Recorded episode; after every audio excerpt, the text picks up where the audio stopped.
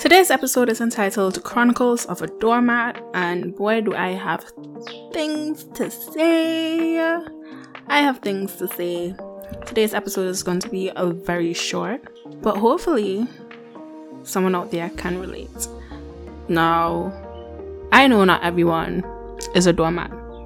There are many people in my life in my life lives. Wow am i a cat? There are many people in my life who are strong-willed and would never allow people to run over them disrespect them do any sort of the foolery. But just in case there's one person out there who is like me who has allowed people in the past to walk all over them this episode is for you. How i a professional doormat was able to overcome my doormat ways and uh, I know free myself from the burden of doormattery. I cannot explain how this happened or where this came about from, but it all came to a head this Easter actually, where someone who I had a working relationship with overstepped some boundaries. Well, they had been continuously overstepping boundaries well, I can't even say that because I had never put any boundaries in place. And that, my dear friend, is what happens when narcissists meet people with no boundaries. It's like an explosion. Okay? There is. there's. It is no way. There's no way out of it. But anyway, I won't get too into detail. But what happened was I told this person, hey, I will not be available to you in this capacity any longer indefinitely. And they proceeded to push boundaries and push limits to see what more they could squeeze out of me, even though I was removing myself from the situation. And I kept saying no, no, no. And this is the thing about no's. Sometimes when you give reasons for your no's, the narcissists or people or the boundary pushers, the boundary breakers, will find ways to, I don't know, justify why they're pushing that boundary. They try and find ways just so they could get their way. And with this particular person, I was like, no. My biggest mistake was giving them the reason for my no. My no should have just been my no, and that is lesson number one. Okay?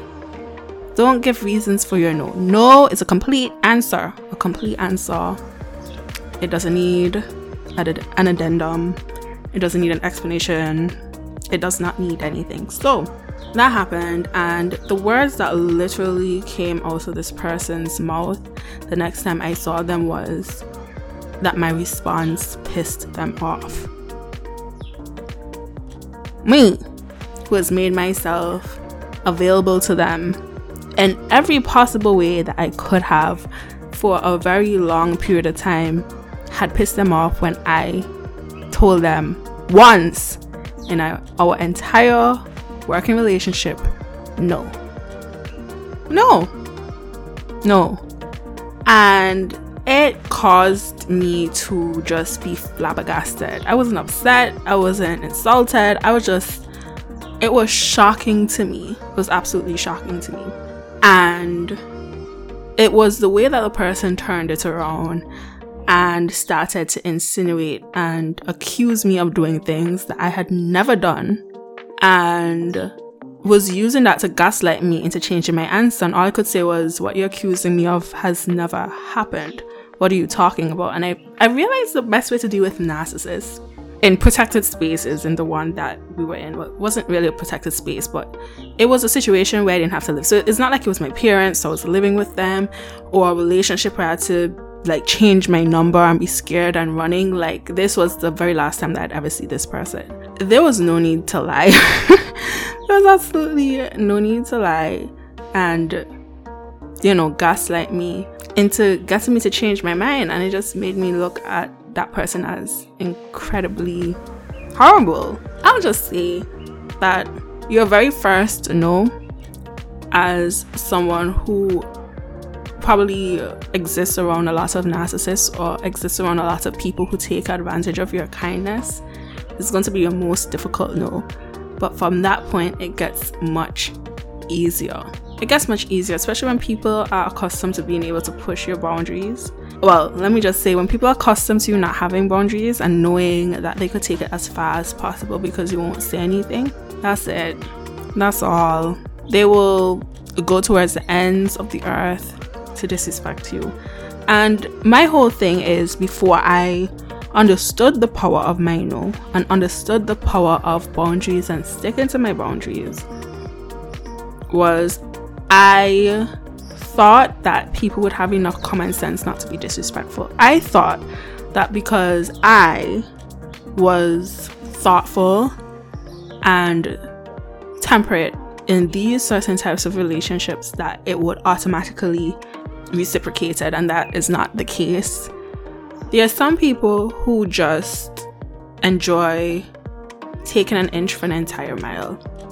They enjoy seeing how far they could take it. They enjoy taking advantage of others in life. They enjoy free breaks. Be cautious of those type of people. And always keep your guard up. It is so disheartening to know that there are people who exist just to take advantage of you. There are people who exist just to get a free ride out of you. There are people who exist just looking for the next person that they could make their doormat. And they're very quick with coming up with reasons and excuses for their behavior and why they do the things that they do. Always keep a level head. I know I grew up in this very sheltered bubble and I was not aware, I was not cognizant of how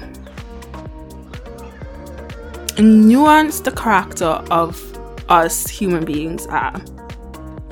I really grew up seeing the world through a black and white lens.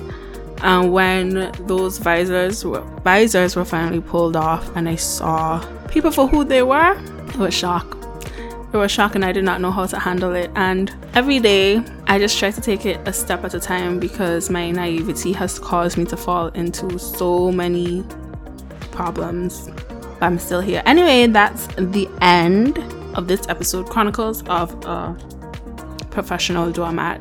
And my advice to all other doormats out there just say no say no, even if it feels wrong, even if. And the thing is, with my particular situation, is like it wasn't a bad thing to say yes.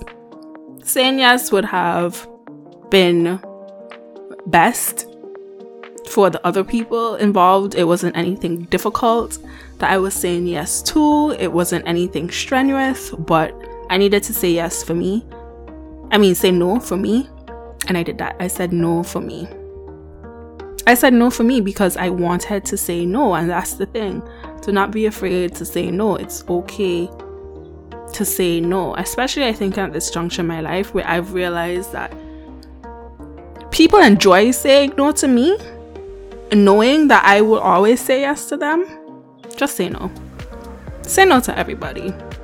No one deserves your yes except for you. Give that shit out sparingly, alright? Treat it like gold. All right. Shonda Rhimes has a book called The Year of Yes. I have been operating from the year of no. And guess what? I think I'm going to make it a lifetime thing.